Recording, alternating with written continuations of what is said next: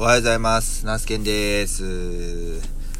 えー12月も2日にな、なりましたね。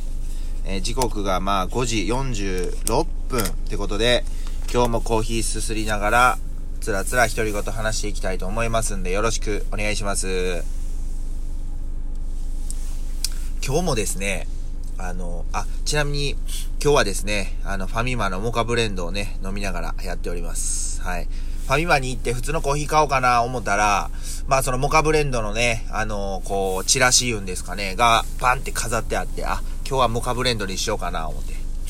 うん。まんまとファミマの策略にはまるという感じなんですけど、まあそういうのもね、いいのかなと思ったりするんですけども、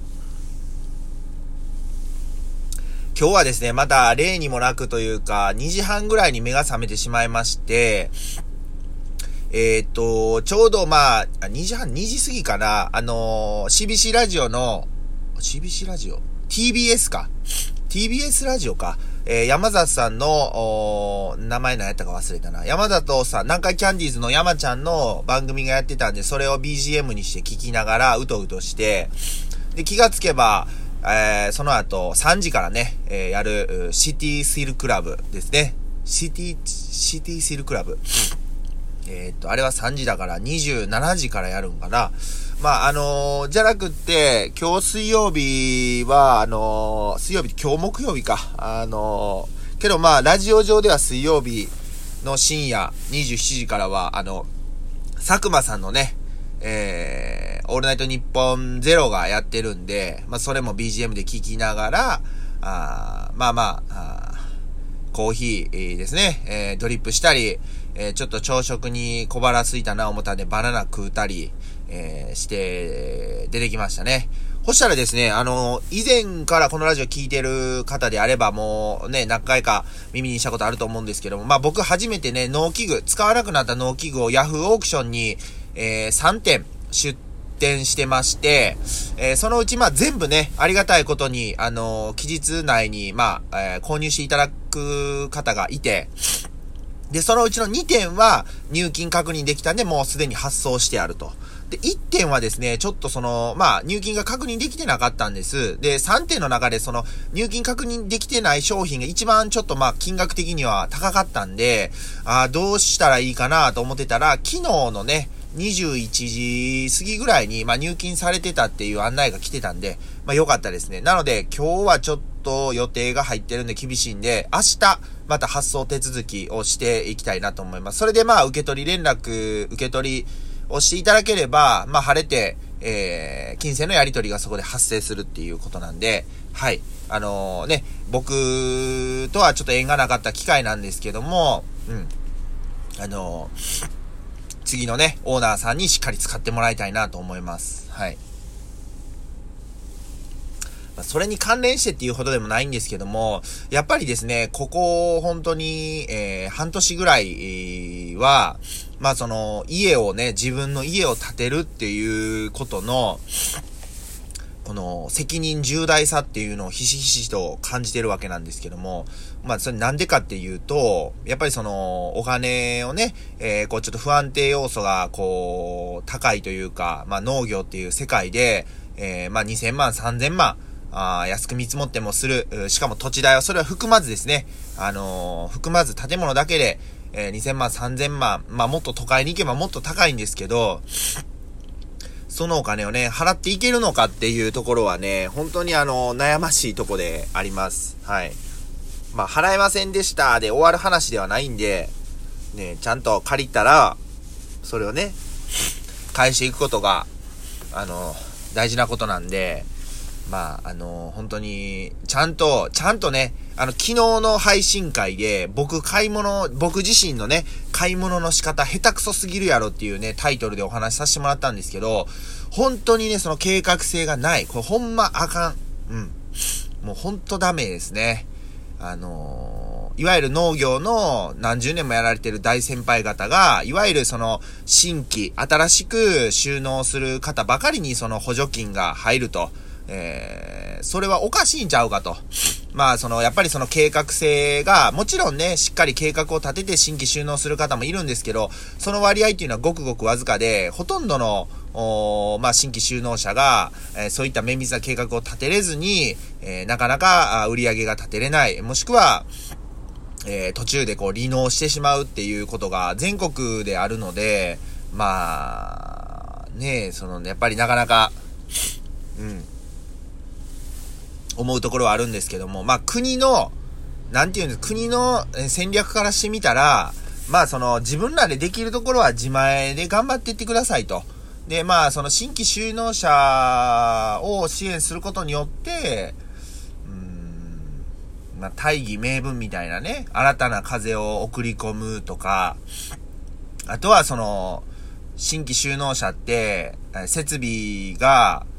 なかなか整ってないケースが多いんで、そのお金っていうのは、その、その先の農機具メーカーとかですよね。えー、トラクター買うんやったら新車でも例えばその、ね、30馬力のトラクター、あーやったら、だいたい1馬力10万とかっていう風に昔言いよったんですよ。だからまあ30馬力やと300万。300万じゃ買えないんちゃうかなっていう感じですね。まあそういった、そういういわゆる、うん、新規就農者をもちろん支援するっていうのもあるけど、その先にいる、えー、農機具メーター、農機具メーカーさんとかを、まあ支援するって言ったらいいのかな。うん、なんかそういう意味合いもあるっていう風に聞くんですけど、まあまあね、そんな話は、まあ、あのー、さておきっていう感じで、えっ、と、だからその僕が今ちょっと練り、練り始めているプラン40っていう、まあ、プラン40っていうタイトルでね、あの話していこうかなと思うんですけど、要は僕が今、今現在私、ナスケンが35歳、40歳の時点で、えー、まあその、向こう、えっ、ー、と、40歳の時点で僕の農業生活のもうある程度大まかを決めるという風な感じで思ってます。えー、その時点で例えば何人か、えー、雇用しているのか、規模拡大しているのか、えー、はたまた家族の中でやっていけるような規模、作物、品目を選ぶのかっていうところを、まあ、その、えっ、ー、と、あと5年かかって決めるんじゃなくって、もう5年後には、その、その道で行けるようにしておくと。いうふうに思ってます。はい。なので、まあお金を借りるってなっても、多分この今35から40の間っていうのが割とデッドラインだったと思うんで、えー、まあね、あの、どうするのかっていうのを舵取りをしっかり決めていこうっていうのがプラン40ですね。で、えー、まあ農機具をヤフオクに出したっていうのも、あの、その、そのまあ一環というか、で、要はもう使わないっていうのを分かってるんであれば、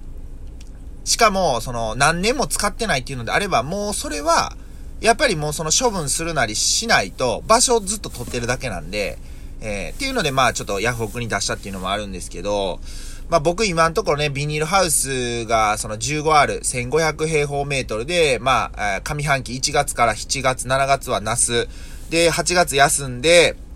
9月から12月は小松菜を作ってます。で、えー、路地の畑では、あ人参を作ってるっていう感じなんですけども、えー、今後のね、あの、栽培品目としては、えー、っと、まあ、人参のあ、ある程度の規模拡大と、あとは、さつまいものね、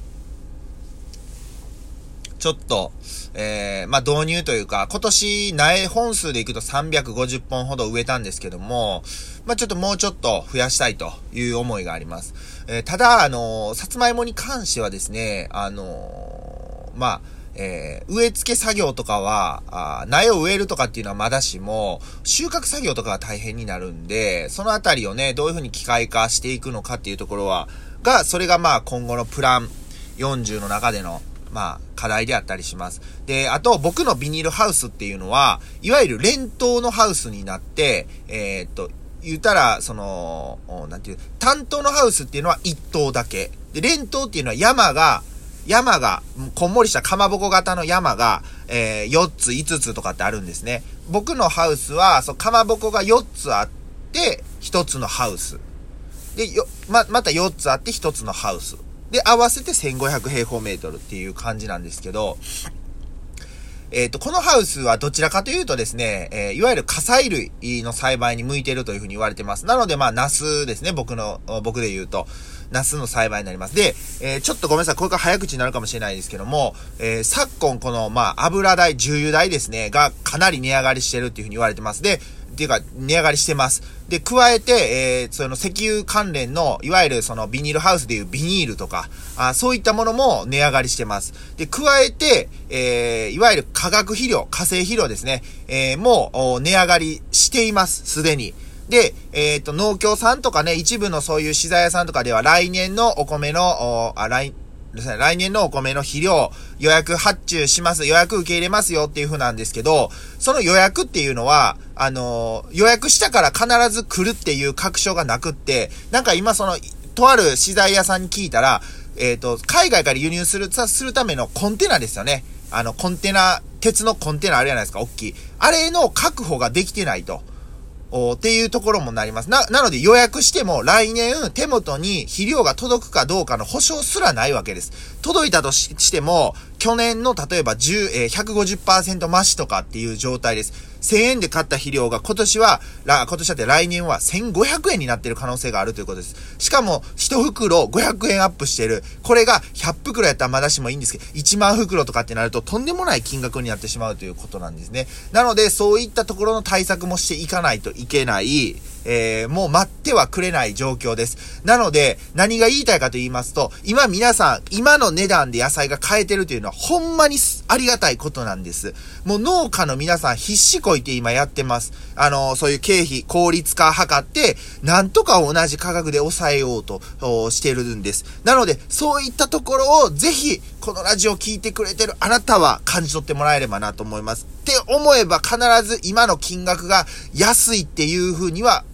っていう言葉は出てこないと思うんで、えー、今後もね、そういった情報をちょこちょこ発信していきたいと思います。朝からわーわー言うとりますが、えー、お時間になりましたので、この辺りで終わりたいと思います。では、あ12月の2日、えー、木曜日か、えー、ナスケンでした。あ今日も一日よろしくお願いします。では、いってらっしゃい